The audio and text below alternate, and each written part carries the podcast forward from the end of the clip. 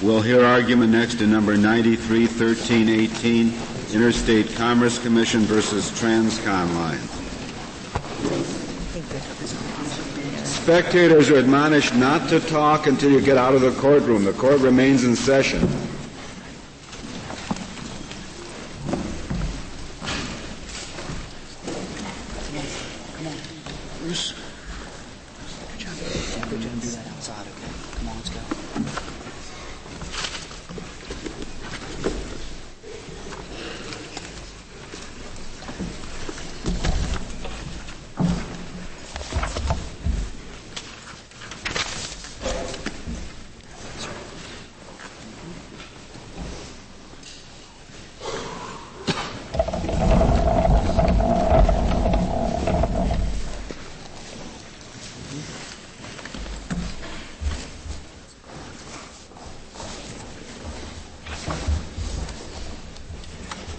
You may proceed, Mister Wallace.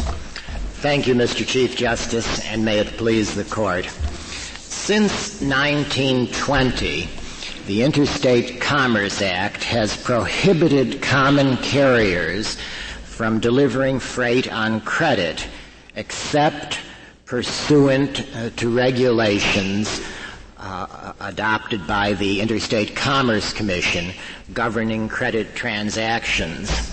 And that prohibition was extended to motor carriers when they came under the I C C's jurisdiction in the Motor Carrier Act of nineteen thirty-five. Uh, prior thereto, it was focused on railroads, of course. The I C C first adopted credit regulations in nineteen twenty. And from nineteen twenty until nineteen eighty-eight, those regulations contained no authorization of liquidated damages for late payment of uh, freight charges. The only authorized remedy was to collect the prescribed rate uh, for a timely payment plus interest for the delay. In rulemakings in the late nineteen eighties, um, the I C C, for the first time, at the behest of the American Trucking Association uh, and other carrier interests, uh, authorized liquidated damages for collection expense charges um, in the regulations. Um, and those are set forth uh, beginning at page eighty-three A of uh, uh, the appendix to our petition. Um, subpart G of the regulations, entitled Collection Expense Charges, in an amicus brief filed in our support by the um, Uh, uh, Health and Personal Care Distribution Conference and some other shipping associations on page four and five, the course of the rulemaking proceedings uh, is recounted uh, and the citations are given. Uh, the, the shipping interests were, of course, participants and quite concerned about unfairness to them that may eventuate, and because of that, Uh, the I C C included initially uh, in the nineteen eighty-eight regulations and added in the revised regulations in nineteen eighty-nine certain conditions for the collection of these liquidated damages, which uh, it is undisputed were not complied with in this uh, case. That, those include from Uh, uh, beginning with um, the provision that was in the original nineteen eighty-eight uh, regulations and was retained, uh, a uh, requirement uh, that the original bills advise shippers of the consequence of late payment. That is set forth on page eighty-six A. Um, it's uh, subpart uh, C, um, uh, and the two provisions that were added in nineteen eighty-nine to further uh, protect uh, shippers from the unfair practices uh, are uh, set forth um, uh, first on page eighty-five A, and that is subpart G two six, that revised bills have to be uh, issued Uh, uh, within a ninety-day period after the original credit period had expired. That also admittedly was not complied with. And then on page eighty-four, subpart little three of G two, uh, says that the um, loss of, uh, of uh, discount or the liquidated damages Uh, can be, cannot be applied on an aggregated basis, but can only be applied on separate and independent freight bills. Uh, there are obviously uh, great economies of scale in aggregate collections, and there was concern that aggregate collections would be made, particularly after carriers became insolvent, and there's a specific reference in that provision to a bankruptcy trustee Uh, attempting to collect on an aggregate basis. So what we are concerned with here is uh, uh, an effort that was made by respondent as the trustee for this insolvent carrier uh, to bill shippers from several years earlier uh, and collect uh, additional payments, including these very heavy liquidated damage charges, an effort that was specifically foreseen by the Commission in adopting the regulations authorizing credit transactions. And clarify for me uh, what this, what you've been calling the liquidated damages, which the uh, respondents call the bureau rate. When, other than in the context of liquidated damages for failure to pay on time, would this bureau rate apply? And in connection with that, what rate would apply to someone who is shipping these same goods on these same routes, who pays on delivery, who doesn't get credit terms? That wouldn't be the bureau rate, would it? Would be some... That, that, that is correct. It would be the same discount rate that applies to the credit transactions, plus there can be a service charge for the delayed payment in the... But, but wouldn't, I'm, I'm positing no delay in payment. Uh, wouldn't there be something even more favorable than the discounted rate? The shipper who pays on delivery, who's not asking even for thirty days. Is that also? Uh, that could be, and as far as I'm aware, was the same discount rate, although there might be some further discount for cash payment, which is not reflected in anything I've read in this case. Perhaps uh, Mister Gumport could clarify that. So does the bureau rate, it certainly doesn't apply to one who pays promptly. Does it apply to anything other than this liquid, as a liquidated damage? So far as I am aware, it does not. There's no indication that it does. I, it is not, it, it is a source from which the real rates, the real filed rates are, uh, uh, the discount rates. It's a source from which the discount rates are calculated. So that it, it is, it's a source, it's a rate bureau source that, um, Uh, that determines the proportionality of what are the real rates, which are the discount rates.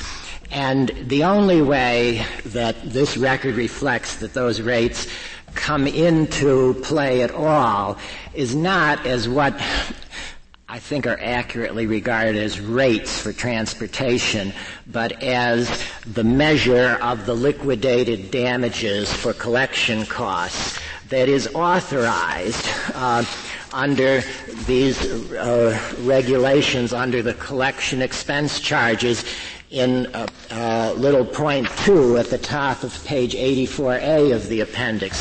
That is one method of calculating liquidated damages that is authorized uh, under this rule, if the rule is complied with. Now, the rule was designed specifically uh, to forestall um, it, precisely the problem that arose here by conditioning the availability of these liquidated damage charges on compliance with certain safeguards for the shippers. Well, could the trustee, uh, in an action brought by the shipper, raise this as a defense? Well, uh, ordinarily it's it, it's the other way around, that it occurs. The shippers uh, have made their payments and would not be bringing an action.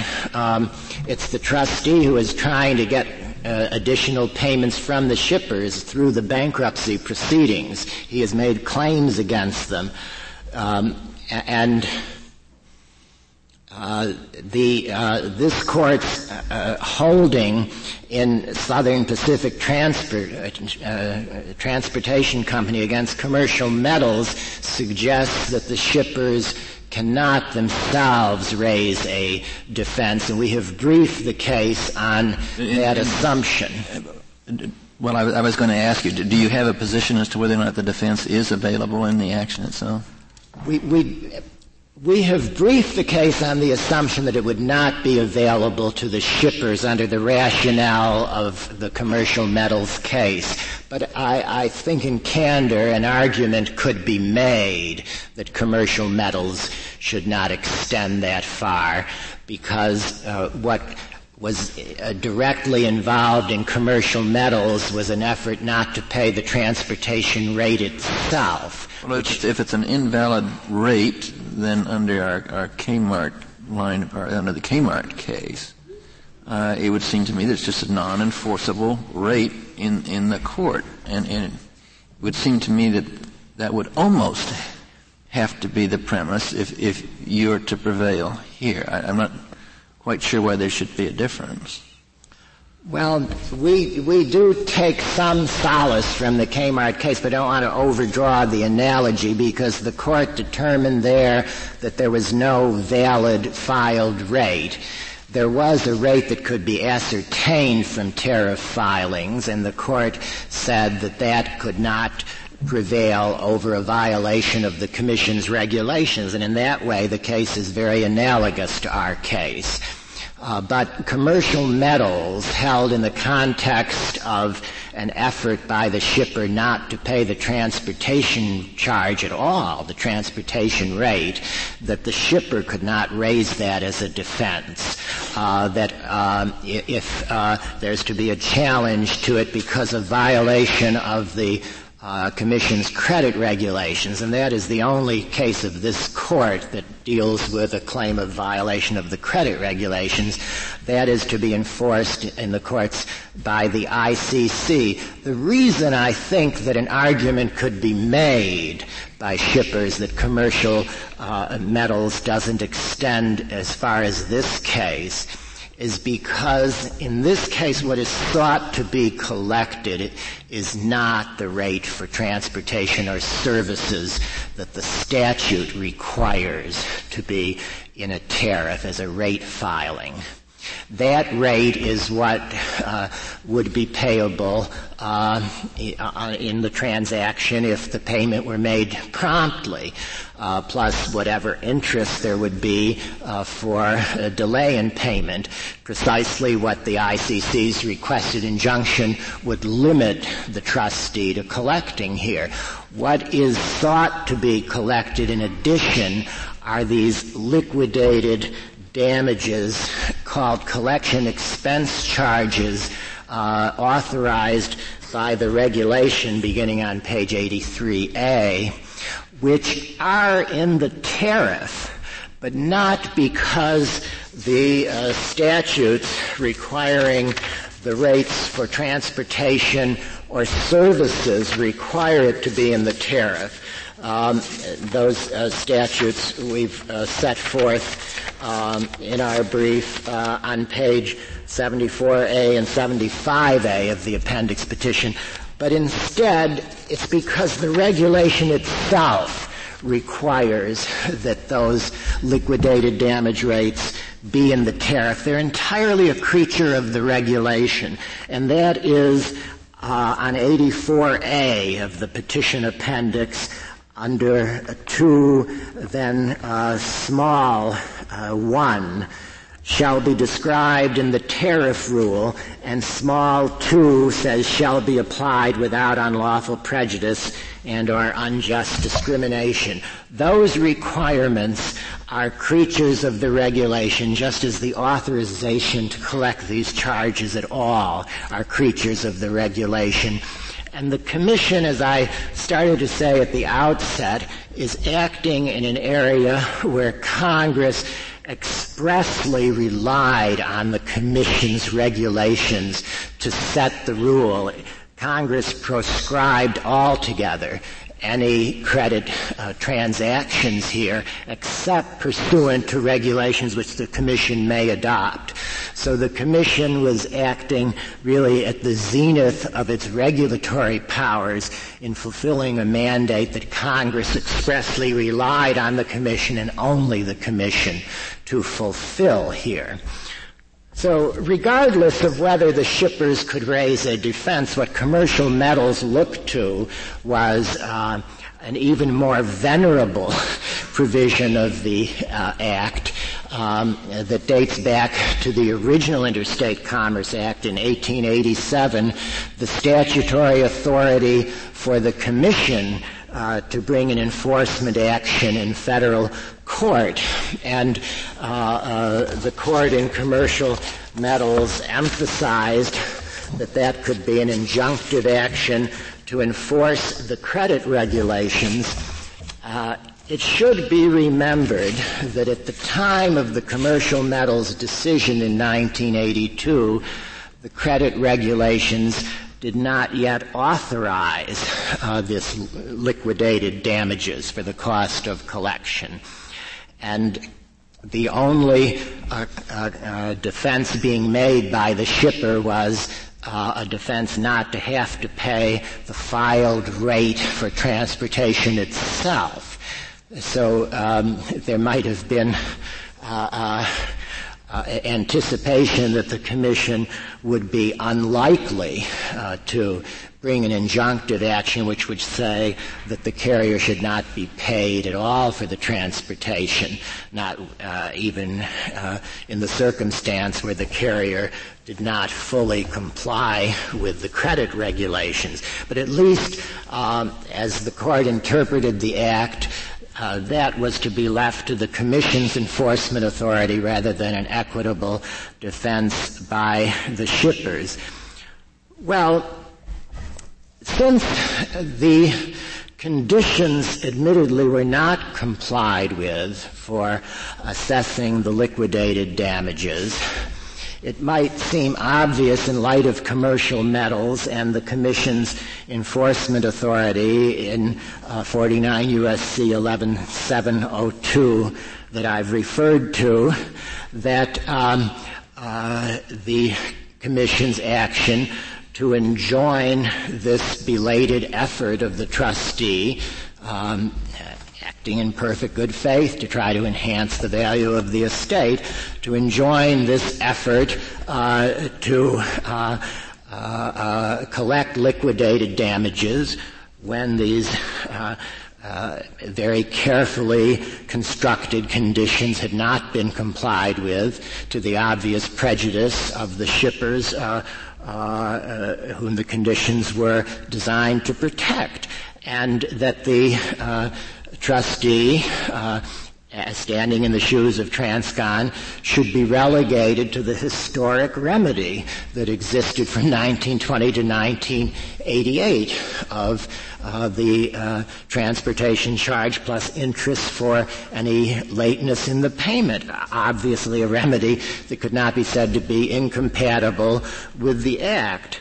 The Court of Appeals, however, said no, uh, that that rather obvious conclusion should not be reached because of uh, the filed rate doctrine, uh, as it understood that doctrine to have been applied by this court in Maislin Industries against primary steel.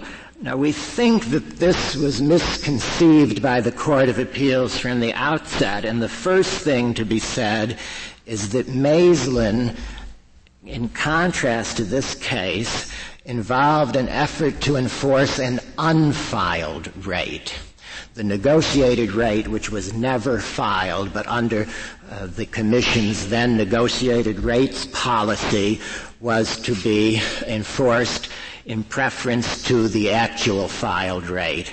And Maislin itself, in footnote eleven of uh, the Maislin opinion, uh, um, pointed out that the case was therefore different from prior uh, decisions of the Court, uh, which, uh, in which the question was which of two filed rates should be applied, rather than an effort to depart from the filed uh, rate schedule altogether.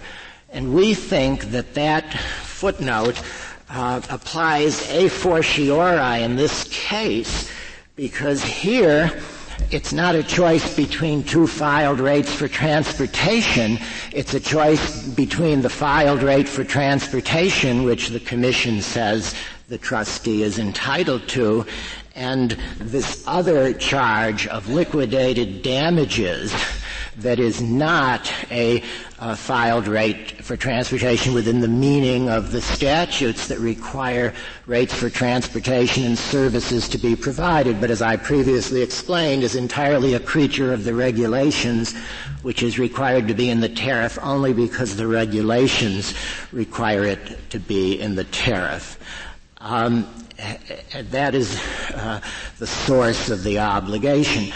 And uh, then this Court decided Ryder against Cooper after the Court of Appeals' initial decision, decision, which we thought made the error more manifest, because Ryder uh, established quite clearly the principle that uh, Maislin did not mean that uh, the uh, uh, filed rate doctrine would uh, uh, preclude claims and defenses that are specifically accorded by the Act itself, such as the Commission's express statutory authority to bring an action for an injunction uh, to enforce its credit regulations. So when we petitioned for certiorari for the first time in this case, we suggested Uh, that the judgment be vacated and the case remanded for reconsideration in light of Ryder against Cooper, um, which is the course that the Court took. But on remand, uh, the Court of Appeals reached the same conclusion, basically uh, holding that the I C C's statutory enforcement authority should be subordinated to its view of the filed rate doctrine, which is... Wallace, did that occur in the Ninth Circuit after re-argument and new, fresh briefing, or, or when the response to Ryder... It was re-briefed, I'm told. I, I, I have to uh, and, get and help from the... And re-argued before the same... Not re-argued, just re-briefed. Not re-argued, just re-briefed, apparently. Um, So um, it seemed to us that what the Court held was uh, really to the contrary of Ryder, that the express statutory provision should be subordinated to the Court's view of the filed rate doctrine, which is just the opposite of the way the Court uh, came out in, in Ryder. And it also, um, in its rationale, Uh, on remand, it seemed to us the Court intruded into and, and effectively nullified the I C C's enforcement discretion with respect to what remedy it can uh, seek among the remedies expressly given to the Commission uh, for the credit regulation violations. Um, and the Ninth Circuit said, well, other remedies will suffice, but those other remedies, while they might suffice against operating characters, uh, carriers, because of their prospective nature, would be of little assistance, if any, in the context of the trustee in bankruptcy, who is uh, uh, trying to dun uh, uh, shippers for these charges years after the shipment. Mister Wallace, uh, I, I'm not sure I quite understand what the government's position is regarding uh, provisions that are in rate filings because they are required to be there by these regulations. Are, are, are, is it your position that somehow they do not enjoy the protections that other provisions of the rates uh, enjoy? Well, I, I, I, I wouldn't say quite that they don't enjoy the protections, uh, but it is important that they're not required by statute to be uh, uh, filed rates that govern, rather than any contract to the contrary, uh, uh, the payment for transportation and services. And um, aren't there a number of things that uh, that might be optionally included in rates, uh, but do not have to be included in rates? We think that these are rules relating to the rates rather than rates themselves, rules about what is to be done in the non-payment. But part of uh, the relevance of this in the case is that respondents are arguing, uh, and some of their amici, that there would be uh, uh, discrimination uh, if these rates were not even-handedly applied to all shippers, even though long after the fact, and even though there were violations of these uh, regulations. But uh, the, the prohibition on because dis- of enforcement discretion, uh, because you could move against some and not against that, others. Well, there's there. I don't want to make their argument for them, but what I'm trying to point out is that the prohibition against unjust discrimination that is involved here is only the prohibition in the Commission's own regulations, which uh, the Commission has uh, um, uh, is entitled to considerable deference in construing, since these charges are entirely a creature of these regulations to begin with. Uh, I'd like to reserve the balance of my time, if I may. Very well, Mister Wallace. Uh, Mister Gumpert. Mister Chief Justice, and may it please the Court, the government concedes in its brief in this Court that the loss of discount tariff provision is lawful. The government also concedes in its brief in this Court that the regulations still do not create a defense to payment of the filed rate assertable by shippers. This is therefore a simple case because Congress has explicitly addressed the issue in the statute. It's much easier than Maislin. The carrier, unless and until this tariff is rendered ineffective, set aside, or suspended, must, under pain of civil and criminal penalties, enforce the concededly lawful loss of discount tariff provision. The government's position to the contrary is contradicted by the express language of the statute. It's contradicted by the legislative history of the statute. It's contradicted by the decisions of this Court, from the nineteen oh seven Texas Abilene decision through this Court's nineteen ninety-four decision last term in M C I telecommunications. And it's contradicted by the I C C's own interpretation of its credit regulations. Not if you read the filed rate as the discounted rate, and the liquidated, what you call the bureau rate, what they call the liquidated damage provision, if you read that as simply a credit term, not the filed rate, the rate is the discounted rate. Then, if you don't pay up on time, there's this liquidated damage provision. Justice Ginsburg, if one could reasonably do that, that would be right. But in this case, it is impossible to do that.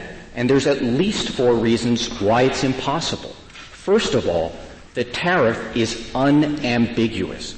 There's no dispute that under the express terms of the tariff, a shipper is not entitled to the discount unless it pays the tariff charge within ninety days. And only then, only then is it entitled to the discount. And when certain shipper amici tried to argue to the contrary, they had to change the language of the tariff to make that argument. Why shouldn't the Commission's own rules be treated as a supplement to the tariff, since admittedly you can have this higher rate, bureau rate, liquidated damage rate, you can have it only by virtue of the credit provisions? So why not say, as a supplement to this tariff, we read in the I C C conditions for getting the liquidated damages? Put it in the bill, ninety days passes, send them another notice.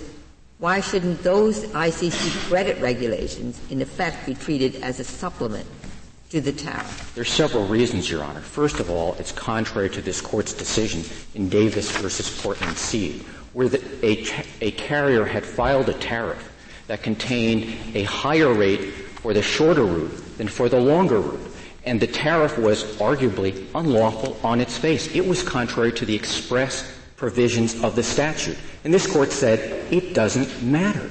It's the filed rate, unless and until the I C C suspends or sets it aside. That, that was for the purpose of, the, of, of a defense by the, uh, uh, by the shipper. Isn't that right? Not yes, for purposes of, of, of suit by somebody else. It, it seems to me it just can't be that the Interstate Commerce Act means anything that you put, you know, any provision you put in your rate filing uh, has to be executable. I mean, suppose you say, uh, you know, any, any shipper who doesn't pay within ninety days, uh, uh, the C E O shall be shot. Uh, uh, you're going to say, well, there it is. It's in the filed rate. The I C C didn't get around to striking it down, so uh, we have to go ahead and perform it. I mean, obviously, it's unlawful, and, it, and, and you can't perform it. Your Honor, first of all, the I C C could retroactively reject that kind of tariff. It could reject it. It could suspend. It could suspend it, and that is not this but case. But until it did that, uh, you you uh, you you were entitled to go ahead and execute the contract. In fact, obliged to it. What, Your, Your Honor? If you, let's take your hypothetical, precisely your hypothetical. If that was executed and somebody was killed under the terms of the tariff provision, there would be criminal penalties for doing that. And indeed, in Maislin, in the Maislin decision, you have criminal penalties for complying with federal law. You're, you're telling me that you're obliged to uh, to perform that contract by the uh, by, by, by the uh, legislation.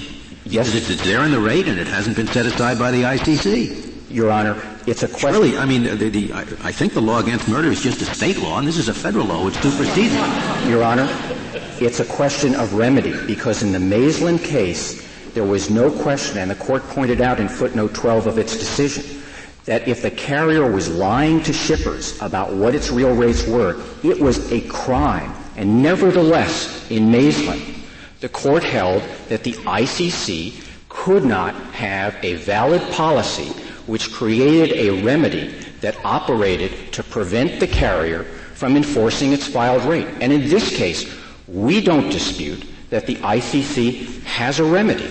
The I C C could criminally prosecute people who knowingly extended credit in violation of its regulations. We don't dispute that. What but the, here there is another rate, and that does make it different. Your Honor, let me let me let, let me ask you. Um, Just to clarify this point, which I, I think is clear, but if it's not, tell me.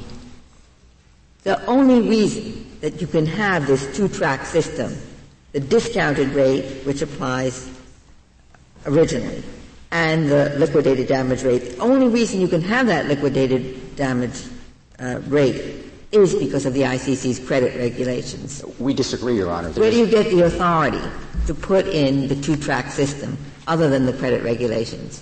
Your Honor, there is nothing in the regulations of the I C C that says you can't have a loss of discount tariff provision except under our credit regulations. There is nothing in those regulations that say that. Nothing at all. Now, let me return to your earlier question. Please clarify for me then the extent to which you disagree with Mister Wallace, who said this was not possible until that eighties rulemaking.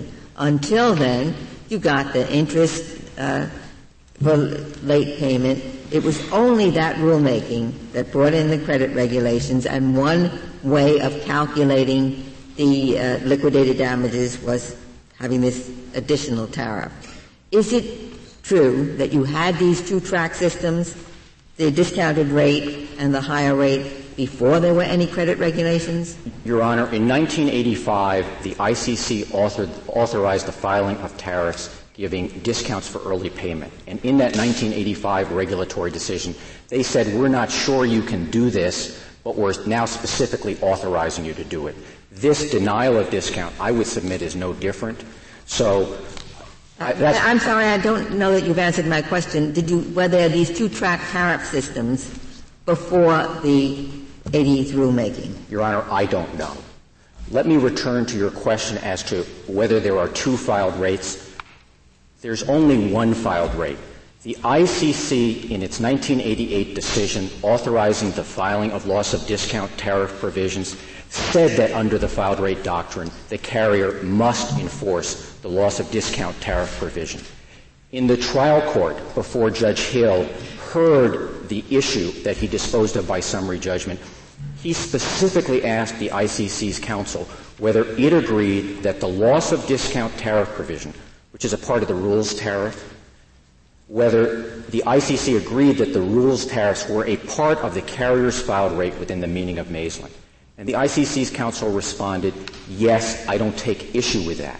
The I C C also put in a declaration from a tariff expert, Mister Manning, on November eighth, nineteen ninety-one, in support of its cross motion for summary judgment. And he said in his declaration that Transcon's T CON six twenty-five, which is the discount tariff, is governed by Transcon's T CON one oh three, which is the rules tariff in which the loss of discount tariff provision appears.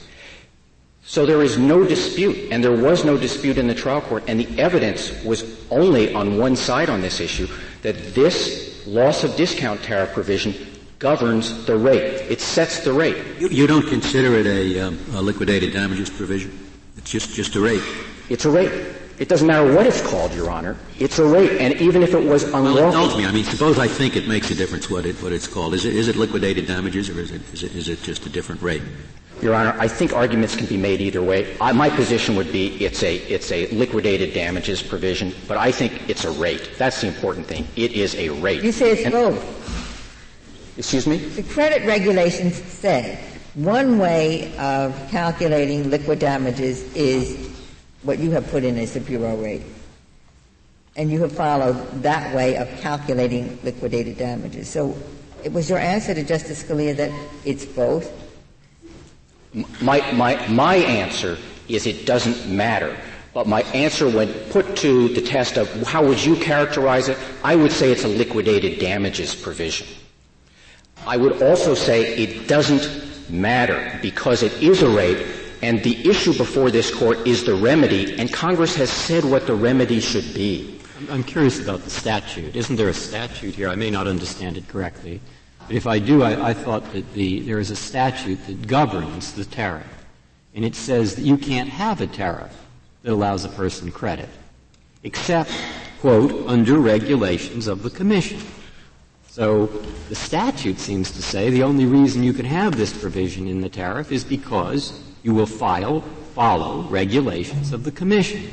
And now I take it what the Commission said is you did follow regulations of the Commission when you put that in. You did follow regulations of the Commission when you accepted the freight on credit, but you did not follow the regulations of the Commission when you sought damages, because you can't seek damages aggregate and you have to present your bill within seven days or something like that under the regulations of the Commission. But, Your Honor, the question isn't whether the regulations were violated. The question is, what is the remedy for the violation I know, of the I'm regulations? I'm asking about the statute. It I, there's a difference between this and the other cases, because here there is a statute that specifically governs. Now, maybe it doesn't. That's what I'm asking. This statute's language says one important thing about what's to be in the regulations. It says that the regulations are to be regulations, quote, preventing discrimination, end quote. And that mine says governing the payment for transportation and service and, and preventing discrimination. No, but I take it this is governing the payment for transportation. Your Honor, there's no question that it's governing the payment, but the question is, what is the remedy? And the statutory language tells us not only that they govern payment, but that they are to be regulations, quote, preventing discrimination. And preventing discrimination is a judicially defined term. It was judicially defined in this Court's Texas and Pacific Railway Company decision versus Abilene Cotton in nineteen oh seven before these This statute was enacted, and in that case, which was quoted with approval in the M C I case, and their regulations are unlawful because they don't deal with discrimination?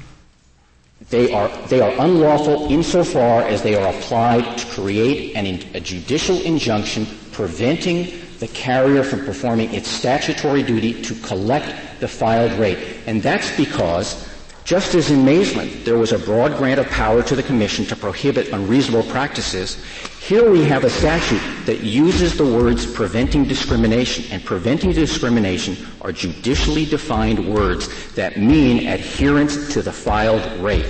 So what, these, what the statute tells us is the one remedy that the I C C cannot provide for in its regulations is the remedy of directing the carrier not to adhere to its tariff rate. And that's, that's simply because of the term, uh, in, in the, one of the statutes says one of the things is preventing discrimination.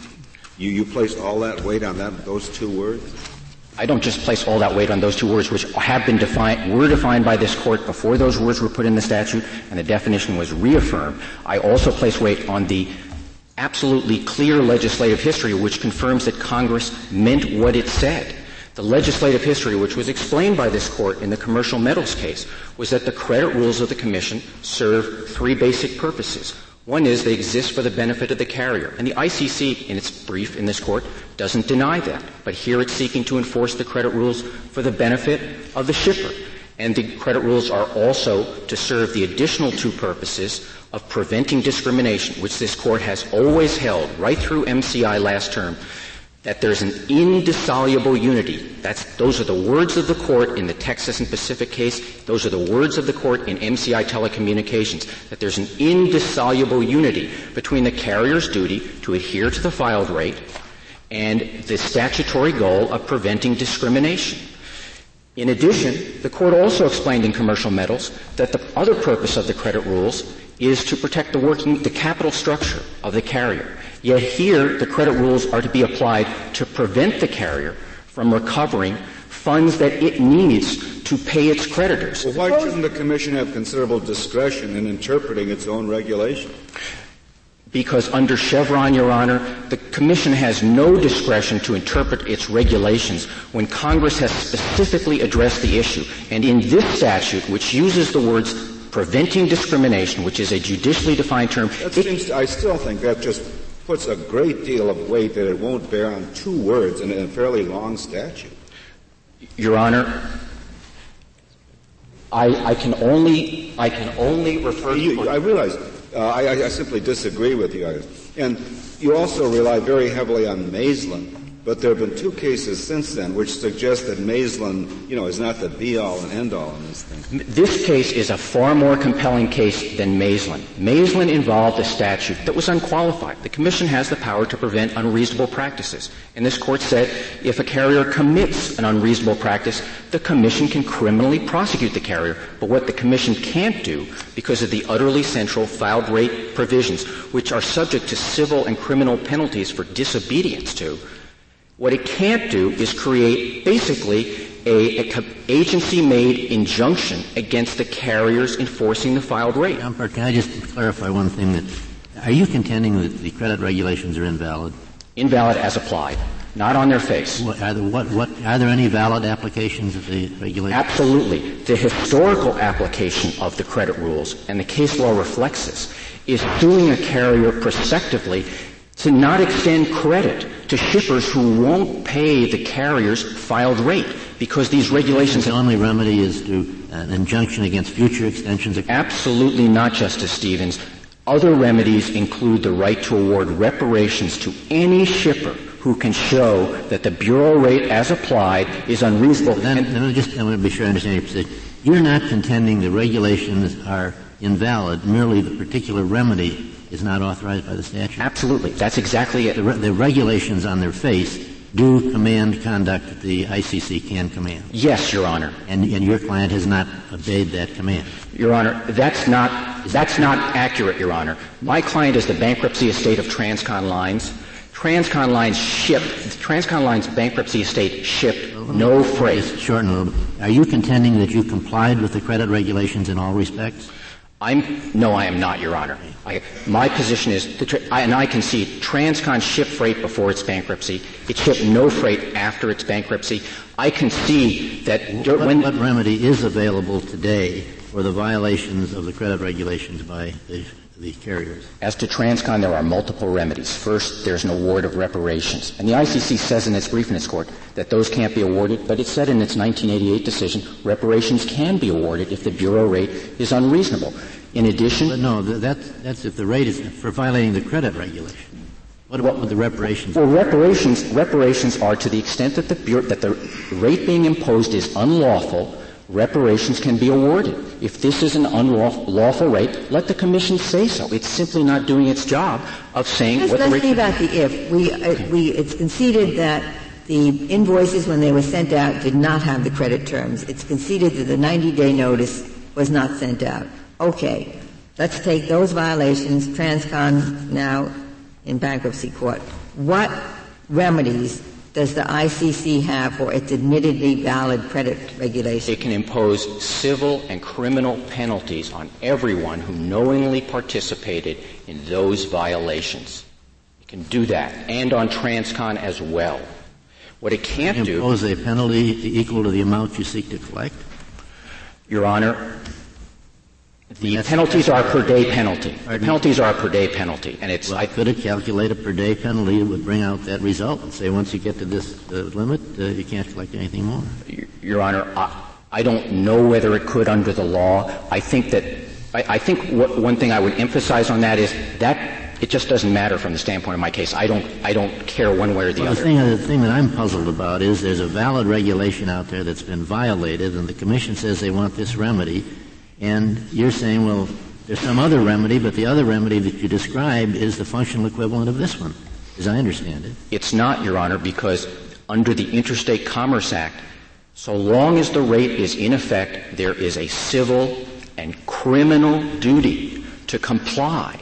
And the one remedy that they're asking for is what the statute commands they can't have. They can fine Transcon. They can criminally prosecute the people who knowingly participate. But the only one who's here at the moment is the trustee. So the I C C, practically, practically, what can the I C C do to say, here's our credit regulations plainly violated, and we want to do something that will realistically enforce these rules? Your Honor, I, I don't know. It seems to me that the ultimate sanction of the government for people who violate its rules is to throw them in jail. And the people who used to run Transcon are all still around running another trucking company. And it would have a salutary effect on the trucking industry if the I C C really wants to stop, make people comply with its regulations, to go out and prosecute them. How about the trustee because of the bill? The, they were sent out with average balances instead of aggregating, instead, instead of making it separate. Your Honor, that's... First of all, the, the, the regulations as interpreted by the I C C only apply to the following situation, and this is reflected in the decisions. A, a trustee or somebody else sends out a whole slew of bills in an envelope and says, unless you pay these right away within the ninety-day time period, I'm going to deny you the discount and impose the higher bureau rate. There's no evidence in the record, and in fact, it's the case that that was never done in the Transcon case. All that happened in Transcon was Transcon shipped freight before it went under. It went into bankruptcy, and more than ninety days later, rate auditors were hired, and people were sued saying you didn't pay the bills for the freight within ninety days, and therefore, the unequ- by the unequivocal terms of Transcon's tariff, you must pay the bureau rate. The, which the trustee gets the benefit of the sweep that Transcon did. It had this higher rate, but it does, it's not saddled with any of the even going to jail that the that the Transcon people would have had. Well, Your Honor, if I was violating the credit regulations, I could go to jail. And if the if the rate imposed is an unlawful rate and the government concedes it is not an unlawful rate, the I C C could say, this is just too high. It's unlawful. You can't collect this money. Mister Gumport, why, why shouldn't, uh, shouldn't uh, it be considered impliedly part of, of, of any rate, uh, whatever the Commission's regulations demand with regard to that rate? Why shouldn't it simply be considered part of the filed rate? Even if you lift, leave it out, it's, it's implied that, uh, of course, the other conditions required by the Commission's regulations apply. Because that argument proves too much, Justice Scalia. Under that argument, the I C C could promulgate regulations just like it issued a negotiated rates policy in Maislin saying, no, no carrier shall collect its filed rate, period. And uh, Maislin should have come out the other way. It should have come out the other way. If Transcon had put in, just copied into its tariff, the I C C's credit regulations, then you would lose. Is that I would right? be out of luck. I couldn't be here. What's interesting, Your Honor... I thought it would be discriminatory as applied even in that case. Your Honor, it would be... That tariff would be invalidated by the Court of Appeals on Hobbs Act review, be under the... under. Then Judge Scalia's decision in Regular Common Carrier Conference versus United States in nineteen eighty-six, where the D C Circuit wrote, you can't have a tariff that really doesn't allow the shipper and the carrier to figure out what rate will really apply. And the Commission was aware of that decision at the time it issued its decision approving these credit regulations. It didn't want. It knew that it couldn't have a tariff that had all these discretionary provisions in it. That's why it doesn't want to suspend this tariff, because there's lots of these out there. The carriers are using them. This isn't the only loss of discount tariff that's like this. The Commission is in here not because it wants to stop carriers from disobeying its credit regulations, because there's lots well, of I'm other... I'm still curious about to go back to the statute for one second. Regulations of the Commission governing payment for transportation and service, and you say, and preventing discrimination. Correct. Well, fine. The Commission says uh, we want notice given uh, of these things because otherwise big shippers with big lawyers know and little shippers with little lawyers don't. We want to have no aggregate because we think otherwise the people who uh, are customers of the trustee in bankruptcy will have to pay, the other guys won't. We want to be certain, whatever the third one was, that uh, you don't give uh, years later notice because we don't want them picking and choosing. All there to stop discrimination as well as transportation. What, what do you, how do you respond to that? And I'm saying they can enforce that any way they want to except in one way, and that is to sue the carrier to prevent it from performing its statutory duty to charge and collect its filed rate unless and until... Even the filed rate that discriminates, because it does discriminate since it violates these regs. Uh, Your Honor, I would disagree because the Court has defined discrimination as being per se occurring when a carrier is disregarding its tariff rate. That is the teaching of the filed rate doctrine from Texas and Pacific Railroad versus Abilene Cotton through M C I telecommunications. The rule of this Court has always been it is discriminatory when a carrier departs from its filed rate unless and until the I C C sets it aside.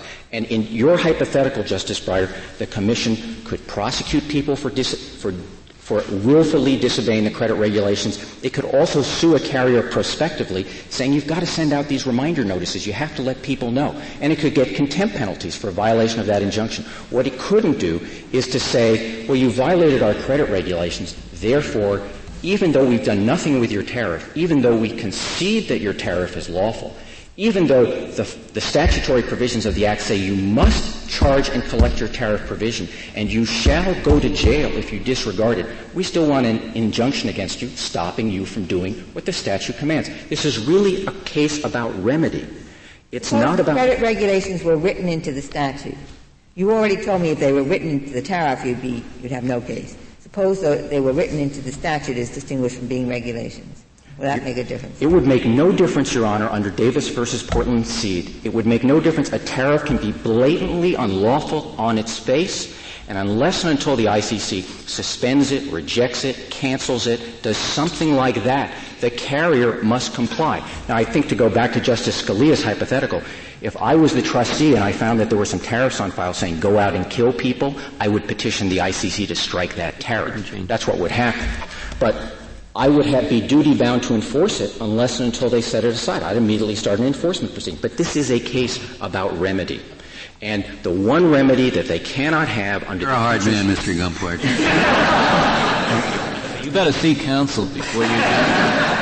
Thank you. I can appreciate those remarks. But it is a case about remedy, and the one remedy that they cannot have is an injunction to set for directing a carrier permanently to disregard a filed rate. And, and Mister Chief Justice, those words, preventing discrimination, as construed by this court, are controlling.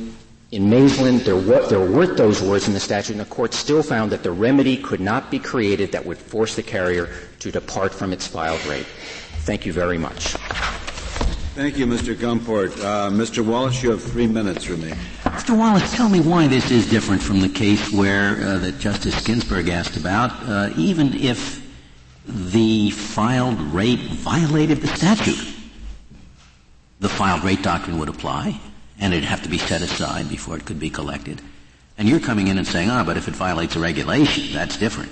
Well, well, it doesn't seem to make much sense. That isn't the only thing that I, I, I'm saying. It, it, it, the, the suggestion that the Commission could strike this provision is really a rather impractical one. There's nothing on its face that's incompatible with the statute or the regulation.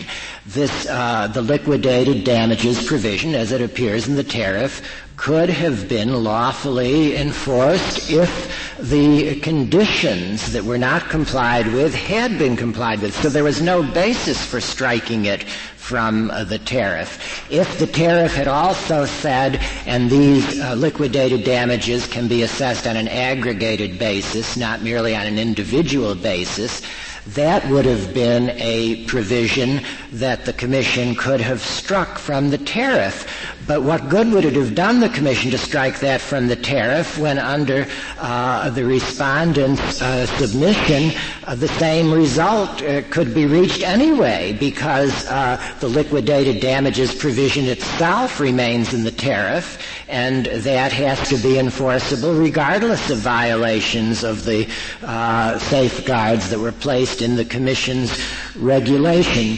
And I want to say in response to a question raised by Justice Ginsburg on uh, page thirty-three A of the petition for certiorari appendix, the Court of Appeals discusses the meager case authority in the first paragraph on that page that existed um, about efforts to try to include liquidated damages provisions before they uh, were authorized by regulation. The Commission took the position in this litigation that those cases striking down those efforts to have them solely as a creature of tariff uh, were correctly decided. The, they were only one of the district court decisions was reported, uh, but um, that was all there was on the subject. The great controversy that took place over a period of three years in the late eighties would have been rather meaningless if uh, carriers uh, had been free uh, to prescribe this for themselves in their tariff filings without authorization uh, from the Commission. That's what the controversy in the rulemaking was about. Thank you, Mister Wallace. The case is submitted. The Honorable Court is now adjourned until tomorrow at ten o'clock.